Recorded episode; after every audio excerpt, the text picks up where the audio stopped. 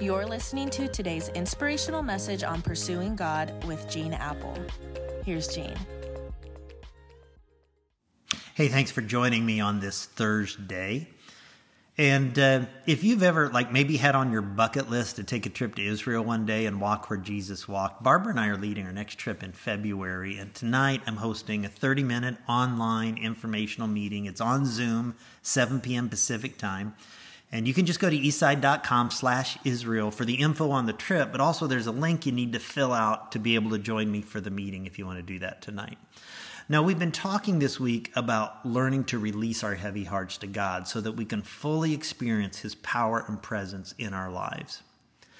And I know the question of the day that is puzzling to many of you is this why don't I sense and feel God's power and presence in my life? You say, I've prayed, I've begged God, I've asked over and over again, but I still don't sense God's power and presence. I'm going to let you in on a little secret today. God's power and presence is only fully experienced in community with God's people. Jesus said at Matthew 18 20, For where two or three gather together as my followers, I am there among them. When you're together, two or more in community, you experience God's power and presence in ways you cannot experience in isolation. You know how I learned this? The way I learn about everything in life, the hard way. I'm embarrassed to admit this, but uh, when my former wife left me back in the 80s, married a friend of mine, and my world fell apart, one of the startling realizations I had was how few close, intimate friends I really had. I knew lots of people. I had lots of acquaintances and friends, but there were very few people that who knew Gene Appel intimately. In fact, I had to face facts. There were zero. I didn't let them in. And I, I think that's typical of probably a majority of us guys. We just don't let others in. And there was a period of time when I went into isolation and I withdrew into a shell.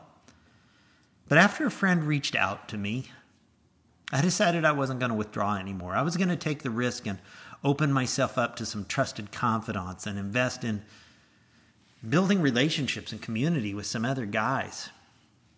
I've made more than my share of bad decisions in my life. That was one of the best decisions I've ever made.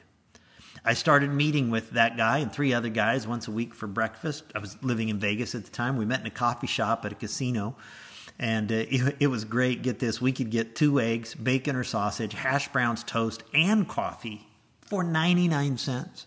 We were always fighting over the check. I'll buy. No, I'll buy. the five of us could eat for five bucks. well, we started kind of doing life together and encouraging each other. And I not only found in that circle unconditional acceptance and uncommon wisdom and complete confidentiality, but I also found God's power and God's presence. And I learned you only fully experience God's power and presence when you're in relationship and community with God's people. Now, friends, if you're serious about experiencing God's presence and God's power for your life, for your heavy soul, you need a group like that. Because sooner or later, like me, you're going to experience a heavy heart. You're going to need some people who can share the load with you and comfort you and be the conduit for God's presence and power in your life. At Eastside, we have small groups. There, we're starting a new semester next week, and there really couldn't be a better time to jump in. We've put together a study on the life of Abraham that I think is going to be inspiring to your spiritual journey. We have on campus groups groups with childcare if you need it, off-campus groups, online groups. You can just go to eastside.com slash groups to get all the info or check out our small group expo at any of the campuses this weekend. Friends, you will never fully experience God's power and God's presence. Believe me, I know, apart from community with God's people. I really hope you'll consider joining a group.